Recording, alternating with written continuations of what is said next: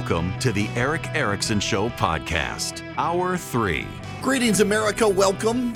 The phone number 877-973-7425. Should you wish to be on the program, it is Erick Erickson here. I am delighted to be with you. I played for you yesterday. Oh, let me see if I can go back and find it. Uh, where was this? The the John the the Fetterman exchange. John Fetterman yesterday in the United States Senate had an exchange and it did not go well. It was just sad to see. Um, poor old Fetterman asking the former CEO of Silicon Valley Bank, he, purporting to ask a question. This is just, this is painful. This isn't being, I'm not making this up. I'm going to let play it. You can hear him in his own words. Is, is it staggering? Is it a staggering resp- responsibility that, uh, the, that the head of a bank could literally could literally crash our economy? It's astonishing. That's like if you have, I mean, like, uh, and and they also realize is that that that now they have it's in a guaranteed a guaranteed way to be saved by no again by no matter no matter by, by how you know so it's it's you know, isn't it appropriate that the those kinds of the, this kind of control should be more stricter to prevent this kind of thing from going, or should we just go on and start bailing and sailing whoever bank, regardless of how how uh, there's their conduct is?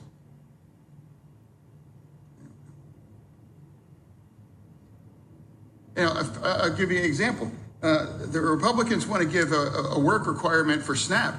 You know, for a, a, a, hungry family has to, to have these this kind of penalties or these some kinds of word working uh, required. Shouldn't you have a working requirement after we sell your bank with billions of your bank? Because they seem to be more pre- preoccupied uh, when than SNAP uh, and uh, requirements for works for hungry people, but not about protecting the, tax, the taxpayers, you know, that will bail no matter whatever does about a bank to crash it. That was John Fetterman. To quote him precisely, this is this is the issue here. I'm going to read for you now a portion of what John Fetterman purported to ask in the Senate. This is the actual transcript.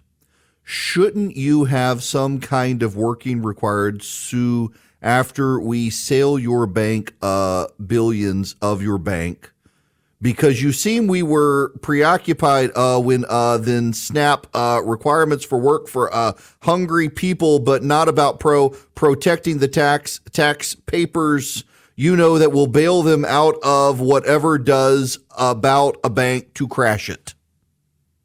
Those are his words. Those are his words. I got the audio to prove it. Those are his words. Jeff Stein, writer for the Washington Post, says Senator John Fetterman to Silicon Valley Bank executive Greg Becker asked Shouldn't you have a working requirement after we bail out your bank? Republicans seem to be more preoccupied with SNAP requirements for hungry people than protecting taxpayers that have to bail out these banks. That's not what John Fetterman asked. That is not what John Fetterman asked. John Fetterman specifically asked about protecting tax papers, not taxpayers, and not about bailing out your bank, but sale your bank billions of your bank. Uh, notice the damage control because Fetterman is useful to them. The media picks which members of the Senate drool caucus they wish to protect, and they wish to protect John Fetterman because Pennsylvania is considered a swing state. They need to make John Fetterman look good after pouring so much energy into helping John Fetterman get elected. But Dianne Feinstein at this point is expendable. I again, I played you the audio of Fetterman. I wasn't making that up. This is John Fetterman. Because they seem to be more pre- preoccupied uh, when than SNAP uh, and uh, requirements for works for hungry people, but not about protecting the, tax, the taxpayers, you know, that will bail no matter whatever does about a bank. That you that's John Fetterman in his own words. You heard him say tax paper, not taxpayers. Well, Dianne Feinstein encountered Jim Newell, a liberal reporter for the Slate publication. He writes, I asked her how she was feeling. Oh, I'm feeling fine. I have a problem with my leg. A fellow reporter asked what was wrong with her leg. Well, nothing that's anyone's concern but mine. When a fellow reporter asked her what the response from her colleagues has been since she returned, she says, No, I haven't been gone. You should follow the I haven't been gone, I've been working. When asked whether she meant that she'd been working from home, she turned feisty. No, I've been here, I've been voting. Please, you either know or don't know.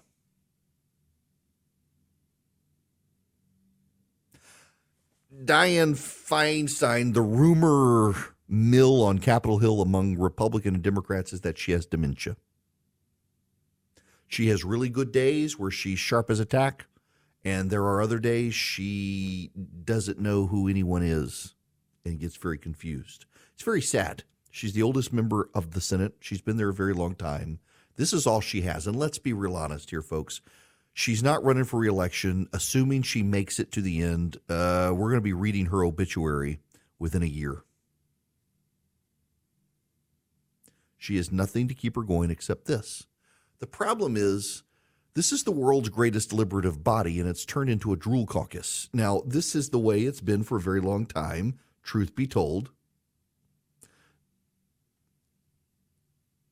We had Strom Thurmond there for a long time. We had Robert Byrd there for a long time. Uh, the Senate has a history of continuing to re-elect uh, people who have lost it. Um, you had, for example, if you will remember, uh, the situation with Thad Cochran. Thad Cochran was fairly certain most people believe he had Alzheimer's. At the end of his time, he announced he would retire from the Senate. He began missing votes regularly. He was disoriented. Uh, at one point, he voted yes when people told him to vote no, and he had to change his vote and he ultimately retired. Uh, he left office to give you perspective. Thad Cochran left office April 1st, 2018. And it wasn't a whole lot longer after that. It, it was uh, just over a year later, May 30th, 2019, that he died at 81. I suspect that the same thing will happen with Dianne Feinstein.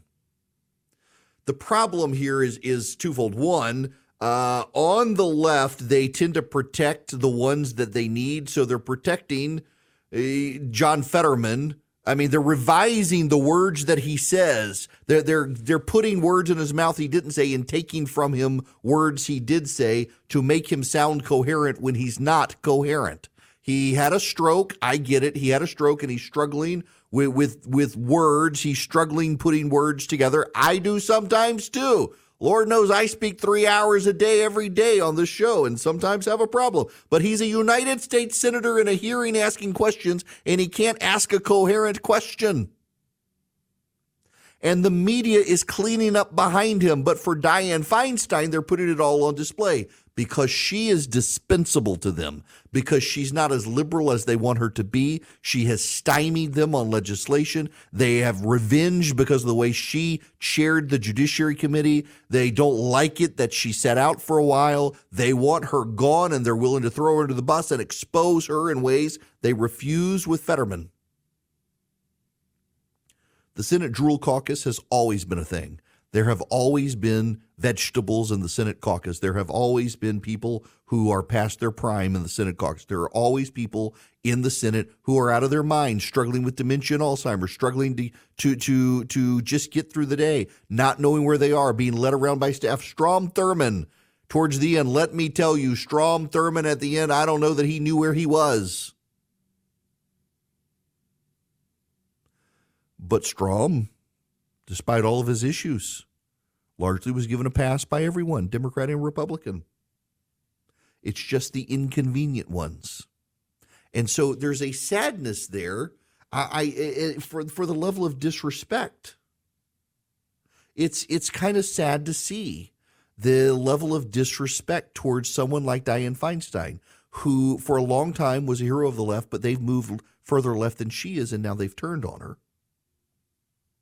And also, it's it's kind of sad how I mean I feel badly for John Fetterman, clearly still suffering the effects of that massive stroke, but while I feel bad for him, I don't have a ton of sympathy because he and his team lied and covered it up. They refused to admit how bad it was because they were so desperate to save that seat for the Democrats. And now the Democrats are stuck with a man who can't make coherent words come out of his mouth. And they're okay with that. They are completely okay with that. But it's also kind of sad that these people view themselves as indispensable. There are no indispensable people. There just aren't. None of us are indispensable. Um, I am mindful that what I do for a living, I have people who, if if I screw up, they don't get paid. I don't get paid. They don't get paid, and I I get that, um, and, and I think they get that too it is kind of weird, kind of intimidating. I, I, mean, I'll be real honest with you. It, it dawned on me last night. I was watching. Uh, so Netflix has this series on golfers. It's actually a very good documentary series on golfers called Full Swing. And they eh, they did one on, on Joel Dahmen last night, er, or I shouldn't say last night. I watched it last night Joel Dahmen is 35 years old from Washington State. He's a golfer. He's a very good golfer who thinks he's a very terrible golfer. And all the people on the on the PGA Tour say if the dude would just get it in his head that he was good, he'd be amazing. But he constantly talks himself out of it. He it's like he's he's got this this hang up about actually being successful. But he made this comment about paying his caddy. His caddy's his best friend, and that uh, he's got to actually make money or his caddy doesn't get paid. And and the caddy made this comment about how he was um, dependent on his livelihood was dependent on this guy Joel Dahmen showing up and hitting golf balls, and better hit them good or they don't get paid. I I, I relate. Y'all have no idea how much I relate to that these days. But it's also this weird thing for members of the Senate who think they're the indispensable people. That like I, for my business, am the indispensable person. If I die, the business goes away. If Dianne Feinstein dies tomorrow, someone else from California will come along none of these people are indispensable, but they get to Washington and they are made to feel indispensable and they don't know when to let go. And when you're at that age where you kind of know there's nothing left except this, it's death or this, you want to linger on. But who around Dianne Feinstein is looking at this thinking this is healthy for her? Who around, you? well, we know who around John Fetterman is thinking this is healthy for him. It's not. It's not. But that's why the Senate Drool Caucus exists because people go to Washington. They get to be old or infirmed and decide they're indispensable, and the people around them like the access to power. And so no one but the voters has it within them to tell them, buddy, it's time to pack it up and go home. Lady, time to go back to California. Get your affairs in order. Nobody wants to do that. But most of them get covered up except for poor old Dianne Feinstein because she's no longer useful to the left and they're ready for her to go. So we can expect more, not less, of these stories to come out until she finally goes. I keep having friends tell me they realized I was right. Every time you wash sheets from Boll and Branch, they get softer and softer. They're the most luxurious sheets, the highest quality, incredible craftsmanship with just unmatched softness. 100% traceable organic cotton. It gets softer with every wash. I tell you guys that it's true. I can tell you it's a big difference. And I have bought different pairs of sheets to try to find some best. I keep coming back to my Boll Brand sheets. They're incredible. They're buttery to the touch, super breathable. They're perfect for cooler weather and warmer weather. Why the drape? You actually feel like you've got something of substance on you so you can snuggle in, but you don't get overwhelmingly hot or in the during the summertime, and it's just the perfect weight under the blanket as well during the wintertime. I love Boll and Branch sheets. They're so luxurious. They're loved by four U.S. presidents. Got over 10,000 raving reviews. Right now, get 15% off your first order when you use promo code ERIC, E-R-I-C-K, at bollandbranch.com. That's Boll and Branch, B-O-L-L-A-N-D, branch.com. The promo code is ERIC, E-R-I-C-K. Exclusions apply. See site for details. You know, it is kind of funny when you get on your own channels. You, conservatives get on conservative channels, liberals get on liberal channels, progressives on progressive channels, and they get to say whatever they want, and they're not really challenged, and occasionally say some amazing stuff. This is Debbie Wasserman Schultz on MSNBC when uh, Arizona did the same to uh, to their immigrants in their in their state, he's going to devastate our economy. Tourism, construction, agriculture. I mean, you're going to have vegetables rotting in the fields. You're going to have construction sites that will lie dormant, uh, or certainly will struggle to get workers to be able to, uh, to, to to help make sure that they can make progress. The tourism is it tourism and restaurant industry in particular you know, rely on the on these workers when uh, Arizona. She's talking about illegal aliens. It is amazing. You have a sitting member of the United States House of Representatives, Debbie Wasserman Schultz, goes on MSNBC and says Florida's economy is going to be devastated. You'll have vegetables rotting in the fields unless he allows illegal immigrants to come literally the, the cry on, on the screen while she's talking says undocumented immigrants, that is illegal immigrants, fearful about new Florida law that would allow them to be deported and requires mandatory e-verify. That that's that's the deal here. That essentially what the Democrats are saying is that we need illegal aliens. That's why they're keeping the border open because they think that otherwise work won't get done. It is amazing when you allow the Democrats to open their mouths about this stuff. Remember Hank Johnson, who thinks Guam would tip over if you put too many people on it.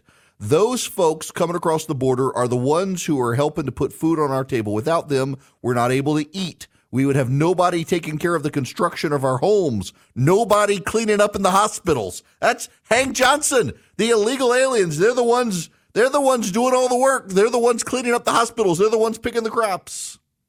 Tom Malinowski from New Jersey says illegal aliens are needed in the United States to mow our beautiful lawns. It is interesting to me. It's the party of slavery that wants illegal aliens to come do these jobs, is it not? Is is there some deep level of irony? I mean, for me, I find it ironic that the party of slavery, the Democratic Party, is now the party that says, well, we need the illegal aliens to be here to mow our lawns and pick our crops and build our buildings and mop our floors. I mean, they just, they haven't changed. 150 years, they haven't changed. They still want somebody to come here and do the work for them. Pay them. I mean, they don't even want to make the minimum. They're, they're being paid under the radar. Come on. It's just, it is you, you, you can't take the Democrats out of the underlying racism. That there are no Americans who will do these jobs. You may have to pay them a little more to get them to do the job, but there's no legal immigrant here who would do the job. I mean, you, you can't incentivize a legal immigration system so that these immigrants can come here and pick the crops. By the way, you know, it was the unions in the 1960s. We used to have a labor program in the country where people could come across the border. It was very easy to get in. They would stay for up to six months. They would pick the crops, do the work, go back to Mexico, take the money with them. And the unions in the late 60s in the Johnson administration killed the program. It was a very, very good program that allowed these migrant laborers to come across the country legally and be tracked, do the work, and go home and take the money with them. They didn't have to come here, stay here, and hide from authorities. But unions got rid of it claiming they were stealing jobs for unions. Now the Democrats are like, we need them. We need them to come mow our grass. Can't get unionized labor to do it. It'd be too expensive. Oh, the Democrats. They never, ever learn. Hello there. Welcome. It is Erick Erickson across the nation. And I want to take a phone call and then I got to get into the story. I've, I, y'all, it's, I exercise self control today because I wanted to talk about the story out of the gate. It was too glorious not to, but there were actually real relevant news items. So before I get to all of it, though, I got to go to Lynn. Lynn, welcome to the program. How are you? I'm good, Eric. I have a question about Fetterman. It's clear he has a disability, and we have the ADA law in our country. And I can guess that almost all the questions the senator asks during these hearings are prepared by staff.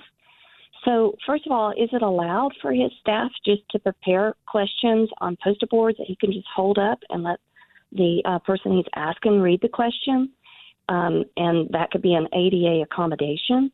And if it is allowed, why doesn't his staff do this and avoid the embarrassment uh, or to just get the limelight over whether or not he is competent to do the job? I, so I don't know if they can. Yeah, and the odds are it's the staff prepared him and prepared questions. Um, and but I, I, I my guess is that they could do it, but he would rather look like he's trying than that everything is being fed by staff um, because then he becomes replaceable. and you just keep the staff. And so I, I, my guess is that there's an ego element involved there. But I mean, it, it's they should. Um, I mean, he's he's kind of not serving his constituents by doing what he's doing. Uh, it's it's embarrassing. I do also feel bad for him. Friends, the, the moment is here. I get to talk about this story. I don't want to build it up too much, but it's just this is the perfect encapsulation of the story. I stumbled across a video, and, and you do need to know it was an Instagram reel. I stumbled across it. Some professor somewhere talking about this uh, program they did where they invited 15 women to come in before job interviews. And they wanted to study if physical appearance could cause discrimination. That's what they said. So they brought these women in and they used um, they used eh, special effects artists and they put scars on their faces, visible scars on their faces. Let them look in the mirror, see how the scars were.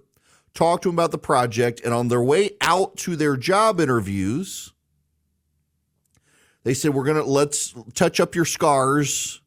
Make everything, make sure everything still looks good before you go to the job interviews. And they removed the scars from the women's faces and sent them into the job interviews. And when they came back and they interviewed the women about uh, their feelings of being discriminated against, all the women had these stories of all these little microaggressions of things they felt were slights against them by being women who had been disfigured with these scars on their faces. And the problem was the scars had been removed, and the women did not know the scars had been removed. And the guy says, We extrapolate that um, there's a lot of self perception in the victimization. And in victimization, a lot of people who have lack some confidence, they feel more victimized than others. I, I've got a friend, as a matter of fact, a woman who's an engineer went to went to college with her. She's helping my daughter who's interested in college and engineering and stuff. And she was telling she she wanted to get her business qualified as a uh, minority owned business as a as a female business owner. She can qualify for special benefits with the federal government. And she didn't want to leave herself at a competitive disadvantage, but to do it, she had to fill out an application to address the number of times she was discriminated against as a woman. And she says she never viewed it that way. She never viewed things that happened in her life as discrimination. It was if something bad happened, found a way to get around it. And she had to call her former employer and say, "Can you like review the things that that maybe I should have thought were victimized things?" And and had to work with the former employer to come up with a list so she could get qualified. But it was not her mentality to feel like she was a victim. These women who had the, the scars put on their faces were made to feel like in some way they were disfigured, and therefore things uh, offended them or felt like they were they were discriminatory, even though when they went into the interviews, unbeknownst to them, the scars had been removed. I tell you all that to get to the story. Michelle Shaheen and Melissa DePino. Michelle Shaheen and Melissa DePino you probably don't know the names, but you probably know what they did. Five years ago, two black businessmen were in a Philadelphia Starbucks. They asked to use the restroom, and a white barista at the Starbucks called police, who carried the men away in handcuffs. Shaheen was there, Michelle Shaheen, and she caused a scene. She started yelling, they didn't do anything. Another videotaped it. DePino got a copy of the video from the person who videoed it. and consulted with Michelle Shaheen, who is black. Michelle DePino is white. And DePino consulted with Shaheen and asked if she should post it. And it went viral on the internet. The tweet that DePino uh, put up was a public relations disaster for Starbucks. Shaheen, Michelle Shaheen, told Melissa DePino to put up the video that if Shaheen put it up, most of her followers were overwhelmingly, overwhelmingly black would just say, another day in black America. If DePino put it up as a white woman outraged by it, it would get attention, and it did. Well, the two women connected over that. DePino is divorced, white, 55. Shaheen is black, 36, spends most of her time in Ghana. Uh, when she's in the United States, tends to live in Dallas with a boyfriend. The video was played over 8 million times. DePino went on CNN, accused Starbucks of racism. The CEO apologized. All the stores had to go through racial bias training. And DePino then tracked down Shaheen, trying to process what happened, gain insight from a black woman. They met over friends and they came up with an idea called privilege to progress. And the two women started doing lectures to universities and then to corporate America. They posted about Eric Garner, the, the black man choked to death by police in Staten Island, who said, I can't breathe. They, they, the, DePino was a marketing professional, also very liberal. She was reading books by black authors about racism and white privilege and she wanted to connect. Shaheen studied health policy in college. She entered corporate healthcare. She became dismayed, however, at the idea of profiting from helping people over injustice. She started going back more and more to Ghana. And she started realizing that what she was doing in her mind wasn't right. But they persisted for a while. And after the George Floyd incident, they started getting invited into corporate boardrooms. They started getting invited to participate in DEI initiatives.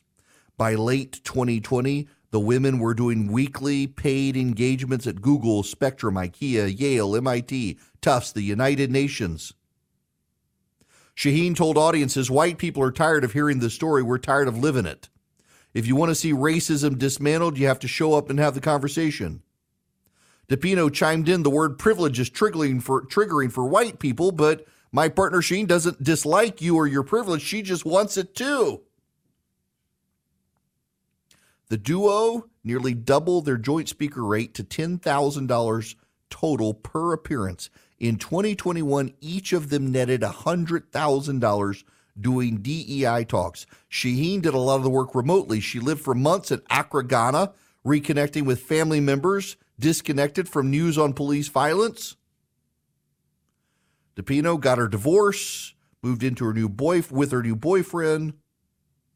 In fact, they say they trusted each other so much that Shaheen would house sit for DePino and even had the code to get into her marijuana safe. Ah, but there was a problem. As they started doing it, living in Ghana, Shaheen started realizing that DePino was a microaggressive person. They started having differences.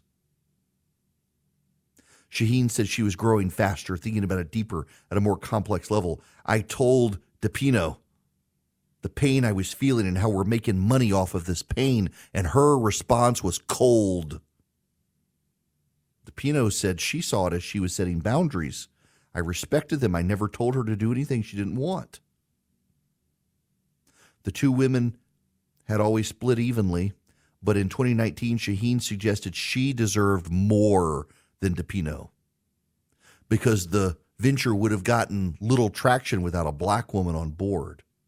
She said DePino disagreed that she did more background work, nonprofit filings, managing money, posting the social media account. Shaheen quickly backed down, but now she feels like it was an aggression towards her. I was reading and learning about equity in business models.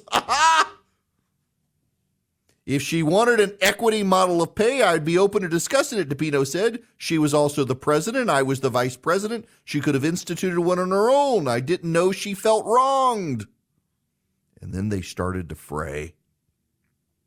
Shaheen in Africa realized she thought she was exploiting her trauma.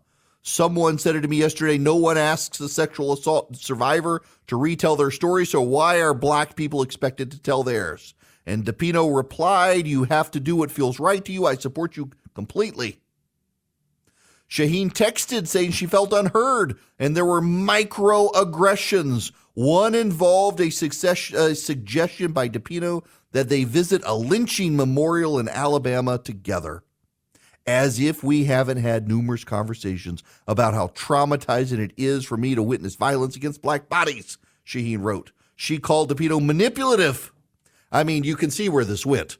DePino gets canceled Shaheen feels like she's a victim of racism by the woman she worked with. These people are miserable. And what I find so funny in all this is it's it's the white lady who just wants to accommodate everything and she gets canceled along the way as the other woman in Africa has her friends telling her, You're being used by the white lady. The colonizer is using you. It just it ends. My goodness, they plotted how to publicly end their story there was so much to untangle social media, a website, a bank account, corporate contacts, networks of activists that saw them as a pair. DePino emailed Shaheen saying, I always planned on making the organization independent of the two of us and dedicating my time to fully developing it. But Shaheen wanted it dissolved. She took over the Twitter platform and called DePino not honest and committed and had no commitment to ending colonialism you see how this works. You can never, in the revolution, unless the revolution is like the American Revolution, where it's a conservative revolution, like the American colonists, they argued they were already British and they were entitled to rights then existing. The French were a liberal revolution, a progressive revolution. They wanted to tear up the old order and start something brand new. And with the American Revolution, the American revolutionaries, they got what they thought they were entitled to, and that was the end of the revolution. With the French revolutionaries, you could never get further ahead. They wanted to just disrupt the new order, and then the new order, then the new order, then the, once people start lobbing off each other's heads, there's no way to escape.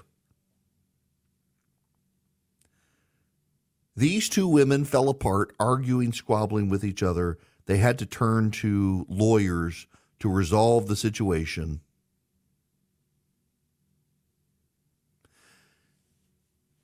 And then they finally parted ways acrimoniously and they moved on. The revolutionaries always get consumed by the revolution, ruined them their friendship over money squabbling, the feeling of victimization and, and, the poor lady in Africa just felt like the, the woman who was helping her, the woman who reached out to her, the woman who sought her advice on how to make public the video from Starbucks that put the two of them together, that somehow that woman was bad and abusing her. Maybe, just maybe, like the women with the scars on their faces, the scars were removed, maybe don't treat yourself as a victim. Get out of the victim mindset instead of wanting to be a victim or a victimship ally and maybe just own your life. And you'll be a happier person. But this nonstop victimization and the idea that you're a victim, you know what it does? It just perpetuates your own victimization. And no one else really cares just you. Now, you need to care about your portfolio and how you can manage it with the topsy turvy world, you might want to reach out to Advantage Gold and see if they can help you. They've got lots of strategies and tips to use precious metals. 800 450 2566 is their number. Call Advantage Gold today. Get their free gold IRA investment kit. Learn how to use precious metals as part of your retirement strategy. They're TrustLink's number one highest rated gold company seven years in a row. 800 450 2566. They want to educate you on how to use precious metals. You can get them from them. You're not getting certificates that you claim that you own some sort of precious metal, you're actually getting them. And you know, some come I didn't even know this that sometimes just give you a certificate like a stock certificate. Say, hey, this person owns X, Y, and Z gold. You actually want to own it. You actually want it as part of your portfolio, as part of your retirement, part of your your uh, investment strategies.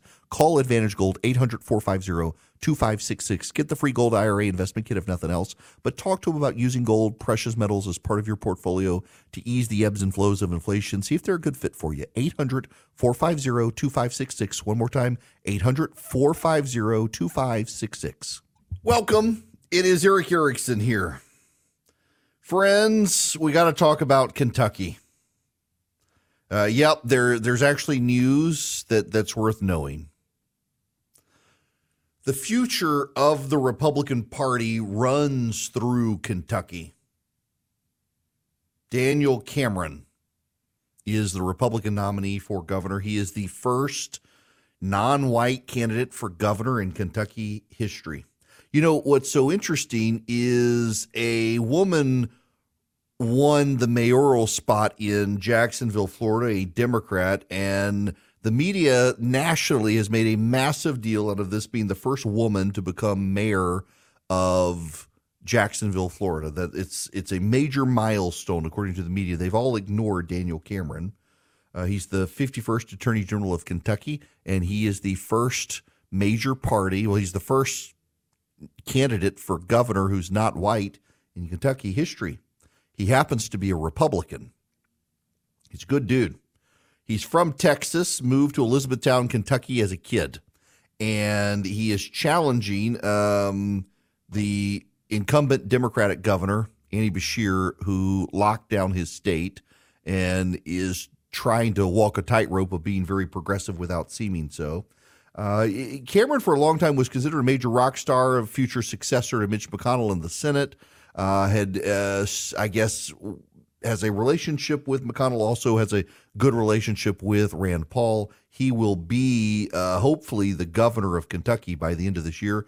Uh, he is only 37 years old. I kind of am at this point where I hate having these people get elected and they're younger than me, but keep an eye on this guy. And I hope he wins. We've invited him to the gathering in August. I hope he'll be able to come. I invited him before he won the nomination. I was hoping he would win, and he did. Uh, he beat Kelly Craft, who was Donald Trump's UN ambassador, and also uh, beat Ryan Quarles, who was the ag commissioner. Great guy in and of his own right. Uh, didn't have a strong campaign. Uh, and what was so surprising about Cameron's win last night is that they called it almost immediately after the polls closed. He just swept big. Uh, just an amazing guy. Kelly Craft, uh, not from Kraft Mac and Cheese, but I think the Craft boating family. She was the UN ambassador. Her family has a lot of money. DeSantis very weirdly endorsed Craft yesterday. My guess is it was uh, because of her donor relationships, um, but uh, she lost. Daniel Cameron won, and hopefully he will go on to be governor of the uh, Commonwealth, I guess I should say, of Kentucky. Um, and that's good for the GOP. The future of the GOP running through Kentucky last night.